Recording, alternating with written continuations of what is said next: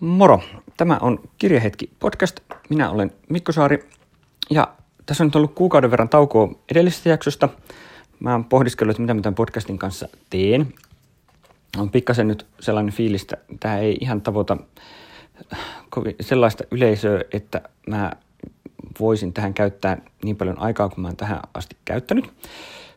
Mutta mä en nyt halunnut tästä ihan kokonaankaan luopua, koska kyllä tätä nyt kuitenkin joku kuuntelee – Joten mä ajattelin, että mä kokeilen nyt vähän toisenlaista lähestymistapaa tähän. Eli mä tuun jatkossa nauhoittaa tälle aina kuukauden aluksi semmoisen kokonaiskatsauksen edellisen kuukauden kirjoihin. Ja kokeillaan, miten tällainen lähestyminen toimii. Joulukuu oli ihan hyvä lukukuukausi. Se alkoi Jennifer Eganin Manhattan Beachillä – josta mä puhuin edellisessä jaksossa. Samoin Inkeri Markkulan kaksi ihmistä minuutissa ja Mark Vanhoenakkerin opin laskeutumaan lentokoneella kuitattiin, kuitattiin tuossa edellisessä jaksossa. Joten ensimmäinen kirja, jota en ole vielä käsitellyt, on Outi Nyytäjän kirjoituskokoelma Heinäpaali Roihua. Tämä oli ihan tämmöinen sattumalta esseehyllyn löytöjä.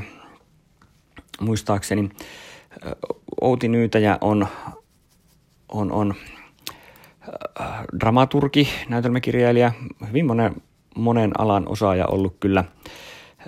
Menehtyy tuossa joku aika sitten, tämä on, on vähän, vähän vanhempi, vanhempi kirja tämä. Mm, ja tota, Nyytäjä asui asu tuolla Ranskassa – ja tämä on tota, ei ole nyt ehkä perinteisempää, jotenkin, jotenkin tässä tämä Provence on ollut sellainen, mistä, mistä on paljon puhuttu, mutta tämä taas sijoittuu tuonne Bretagneen, eli Pohjois, Pohjois-Ranskaan vai olisiko nyt sitten Luoteis-Ranskaan. Ranskan maaseutua kuitenkin ja siellä on elämä, elämän kulku vähän toisenlaista kuin vaikka Pariisissa tai Suomessa tämä oli ihan tämmöinen hauska, hauska, hyvän tuulinen nojatuolimatka Ranskan maaseudulle ja ihmettelemään paikallisia erikoisuuksia. Nimi juontuu jutusta, jossa paikallinen isäntä ajeli traktorilla humalassa naapurikylän diskoon, koska diskoon piti päästä ja autorattiin ei voi humalassa mennä.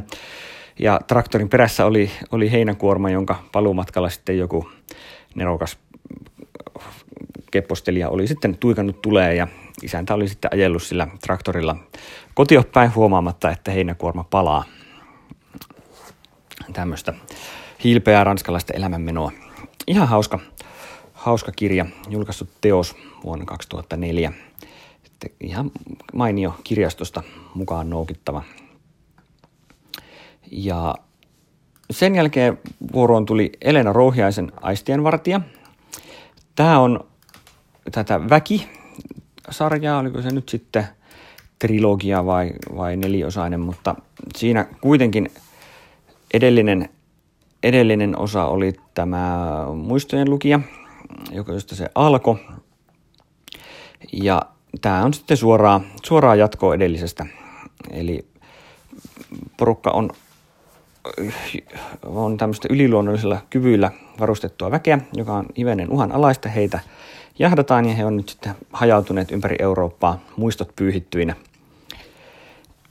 Ja muistot nyt sitten täytyy luonnollisesti tässä palautua ja, ja pääosaan nousee tämmöinen tyyppi Bollywood, jolla on, on tuota tämmöistä äh, epämääräistä, vähän tämmöinen epämääräisiä identiteettikysymyksiä, eli hän on niin kuin sukupuoli-identiteetiltään epämääräinen ja etnisesti vähän hämmentävä, että hän on itä, intialaista sukua ja, ja näyttää intialaiselta, mutta on kuitenkin sitten taas ihan suomalainen ja näin.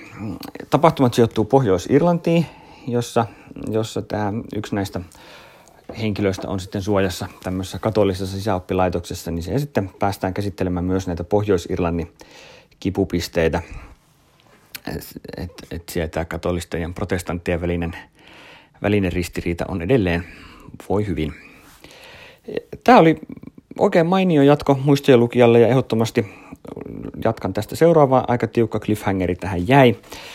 Ja tota, mutta että ehdottomasti pitää toi muistojen lukija lukea ensiksi ennen kuin tähän siirtyy. Niin suoraa jatkoa tämä sille on ja niin semmoinen yhtenäinen kokonaisuus. Mutta tämä on mielenkiintoista. Tämä on, tämmöistä, tämä on vähän tämmöinen nuorten kirja, mutta tämä on hyvin tämmöinen modernia tämmöisiä just identiteettikysymyksiä käsittelee, jotka on hyvin, hyvin tätä päivää ja tosi tämmöinen niin kuin tiedostava ja asioita huomioon ottava ja näin. Ihan mielenkiintoinen lukukokemus, suosittelen kyllä. Tämä on Tammen julkaisema 2018. Sitten oli Akram Ailislin Kiviset unet. Ja tämä oli vähän tämmöistä maahaastelukemista. Tämä oli nyt sitten kuitenkin jo tonne kirjavinkkeihin vinkattu, niin sinne, sinne saanut maahaasteeseen tätä, tästä, tästä olisi tuota, kuitattu Azerbaijan. Tämä on ilmestynyt alun perin 2013, Kamennyes Ny, ja suomennettu 2015, Liisa Viitasen kääntämä. Ja tämä kertoo, kertoo elämästä, elämästä Azerbaidžanissa, ja sehän on, on kipupisteenä tämä armeenialaisten kansanmurha, sata vuotta sitten tapahtunut juttu, ja missä tota, sitten 80-luvulla tämä vuoristokarabehin konflikti johti sitten väkivaltaisuuksiin, etnisiin puhdistuksiin, avoimeen sotaan ja nyt, nyt semmoiseen tilanteeseen, joka nyt on edelleen ihan umpijäässä eikä oikein ratkea millään, että Atserit ja armeenit ei hirveästi siedä toisiaan. Ja tämä kirja kertoo näyttelijästä, joka hakataan Bakussa henkihieveriin, koska hän puolustaa armeenialaista miestä. Tätä näyttelijä on kotoisin Ailis, Ailisin kylästä, kuten, kuten kirjailija Akram Ailisli. Ja tässä on nyt tämmöinen vahva kannanotto siitä, että kuinka pitäisi ymmärtää ihmisiä ja armeenialaisetkin voi olla hyviä ihmisiä ja tämä etenee, etenee tämmöisenä unina ja takaumina ja kertoo sitten, minkälaista yhteistä historiaa näillä mailla sitten on ollut. Hyvin kyllä omintakeinen näkökulma, että ei varmasti monikaan suomalainen lukija tästä aiheesta tiedä, tiedä kovin paljon etukäteen. Sikäli hyvin valaiseva teos – ja tota, viesti siitä pasifismista ja ymmärryksestä on, on kuitenkin aika universaali. Valitettavasti tämä Ailisli joutui sitten melkoiseen höykötykseen kotimaassa. Häneltä muun muassa riistettiin kansalliskirjailijan arvo, arvo sen jälkeen, kun hän, hän kehtäsi kirjoittaa armeenialaisista ymmär, ymmärtävästi. Aika inhottavaa sellainen. Mutta tämmöisenä just maahaaste kulttuurillisen ymmärryksen laajentamisen lukemisena, niin suosittelen Kivisiä unia kyllä lämpimästi. Kovin paljon ei ja muuta Azerbaijanilaista kirjallisuutta suomeksi olla. Olli Jalosen Taivaanpallo meni ja voitti Finlandian. Olin onneksi hereillä ja nappasin tämän, tämän kirjastoon varaukseen siinä vaiheessa, kun vasta listattiin ehdokkaita. Tämä oli multa mennyt, mennyt katalogivaiheessa vähän ohi, että tähän olisi pitänyt kiinnostua, mutta kun ehdokaslistalta tämän nappas varaukseen, niin, niin ehti ajoissa. Ei tarvinnut odotella kovin pitkään. Nyt varmaan saisi kirjastosta odotella. Hyvän tovi.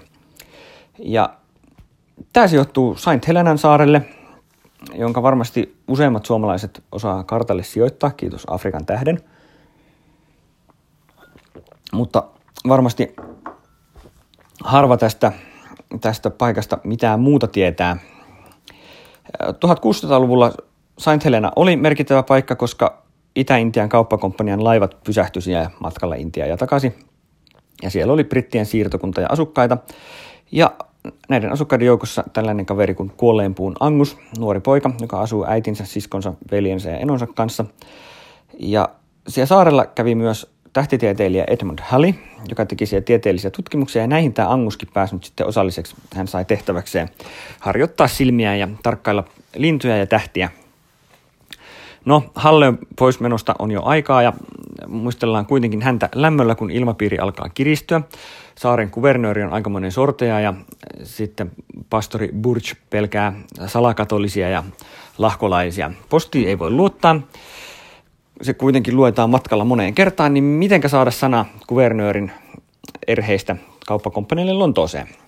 No, tämä Angus-poika muilutetaan salamatkustajaksi lähtevään laivaa, ja näin hänellä alkaa sitten matka kohti Lontoota ja Edmund Halliitä. Ja perillehän Angus pääsee muutaman mutkan kautta ja sitten Halliin oppipojaksi. Ympärillä on kuohuva 1600-luku. Anguksella on uskonnollinen koulutus, mutta Hallilla taas on aika semmoinen maallinen näkemys. Usko kuitenkin sille hallitsee, vaikka tiede koittaakin pyristellä sitten esiin, että Edmund Hallinkin täytyy varoa, mitä sanoo perhepiirin ulkopuolella. Kaikkia asioita ei vielä saa ääneen sanoa. Taivaan pallo kuvaa tätä 1600-luvun kuohuntaa ihan mielenkiintoisella tavalla. Tämä oli, oli ihan, ihan hieno tarina ja Finlandia arvoinen, no miksei, en, en pahastu. Ihan kelpo kirja, suosittelen lukemaan. Tästä oli myös melko mielenkiintoinen tangentti, kun tätä sitten googlailin luin Wikipediasta Saint Helenasta. Se on melko syrjäinen paikka, mutta, mutta vieläkin syrjemmäksi pääsee sama, samaan tämmöiseen protektoraattiin vai mikä tämä nyt sitten on, niin kuuluu Tristan da Cunha, tuliperäinen saari keskellä Etelä-Atlanttia. Ja se on aika lailla vissiin maailman, maailman tuota, eristynein paikka. Et siellä asuu 2500 ihmistä ja lähin, lähin tota, asuttu paikka on sitten Saint Helena 2000 kilometrin päässä. Ja tämä Tristan de Cunha on sitten tosiaan, äh, on, on suurin piirtein tosiaan Amerikan ja Etelä-Amerikan ja Afrikan puolivälissä, niin aika kaukana. Ja siellä, tota, sinne on vaikea päästä, siellä on yli 600 metriä korkeat kalliojyrkänteet ympärillä eikä lentokenttää – mutta siitäkin vielä sitten vähän, kun mennään syrjemmälle, niin löytyy vielä tämmöinen paikka kuin Inaccessible Island, joka kuulostaa tosi, tosi hilpeältä, hilpeältä paikalta. Mutta joo, Tristan de Kunha on kyllä, kyllä sellainen, sellainen mesta, että jos haluat nähdä, minkälaista on sisäsiittoinen elämä kaukana kaikkialta, niin sinne vaan. Joo. Taivaanpallon jälkeen sain luettua loppuun jo pitkään työn alla olleen Markku Kosken alemmat taiteet kokoelman. Tämä on tota, tämmöinen 80-luvulla julkaistu essee, essee-kokoelma, silloisia esseitä ja kirjoituksia. Tämä oli ihan hauska tämmöinen kirjasto, no, varastolöytö. Siteeraan tässä nyt, nyt yhtä juttua Stanley Kubrickin kaksi viimeisintä elokuvaa, Barry Lyndon ja Hohto, ovat saaneet viileän vastaanoton niin yleisön kuin kriitikoidenkin keskuudessa. Edellistä arvosteltiin vielä varovaisen kohteliaasti liiasta kuvauksellisesta kauneudesta ja pääosan esittäjän Ryan O'Neill banaaliudesta, mutta Hohto sai jo muutamaa poikkeusta lukuun ottamatta päälleen täyslaidallisen ja on nyttemmin vaipunut unohduksiin. Entinen muotiohjaaja Stanley Kubrick on nyt auttamattoman vanhentunut hahmo, jonka aseman näyttävät vieneen uudet nuoret nerot ja tähän sitten huutonauroa päälle, kun tätä tänä päivänä lukee. Mutta joo, ihan hauska lukea kulttuuriesseitä, kun aiheet käsittelee Tapani Kansaa, Kalevi Sorsaa, Apulehteä, Elvistä ja Marilyniä ja niin päin pois. Ei nyt mikään kauhean valtava elämys ehkä enää tänä päivänä, mutta ihan hauska välillä lukea tällaista vähän vanhempaakin näkökulmaa asioihin. Kosken jälkeen vielä palattiin Jennifer Eganin pariin Aika suuri hämäys, eli tämä Eganin ensimmäinen suomennos. Tämä oli mainio kirja. Tämä on tämmöinen äh, vähän novellikokoelmamainen kirja ihmisistä, jotka viettää rock and roll elämäntapaa. Ja nämä sitten aina niin kuin joka osiossa hypätään sitten ihan toiseen näkökulmaan, mutta nämä kaikki sitten linkittyy toisiinsa tavalla tai toisella, seilaa ajassa ees ja taas. Ja näin päin pois. Tämä oli ihan mainio kirja. Mun lukukokemusta vaan häiritsi ihan sikana semmoinen deja vu-fiilis, että mä oon lukenut tämän joskus ennenkin. Vaikka mä olen kyllä aika lailla varma, että koko kirjaa en ole lukenut, niin sille hämmästytti, että miksi osa sitten tästä kirjasta tuntui ihan käsittämättömän tutulta. Että olen aivan varmasti lukenut joitakin osia siitä, mutta miksi mä olisin lukenut siitä vain osan, en ymmärrä. Mutta Manhattan Beach oli kyllä perinteisempi, perinteisempi kirja. Tämä oli vähän tämmöinen kokeellisempi, ei nyt mikään ihan älyttömän kokeellinen, sinänsä aika helppo luettava, kunhan vaan jotenkin pystyy seuraamaan, että missä mennään. Ää, tykkäsin, ehkä Manhattan Beachistä pikkasen enemmän, mutta kyllä tämä aika suuri hämäyskin on, on ehdottomasti lukemisen arvoinen, arvoinen kirja. Ja jos tästä tykkää, niin suosittelen ehdottomasti Steve Eriksonin The Sea Game in by Midnight, ja siinä on vähän saman tyylistä, mutta ehkä vähän niin kuin pykälää kokeellisempana ja pitemmälle vietynä. Todella, todella hyvä kirja. Ja vuoden viimeiseksi kirjaksi jäi Anita Amirresvanin Kukkien verellä kirjoittu.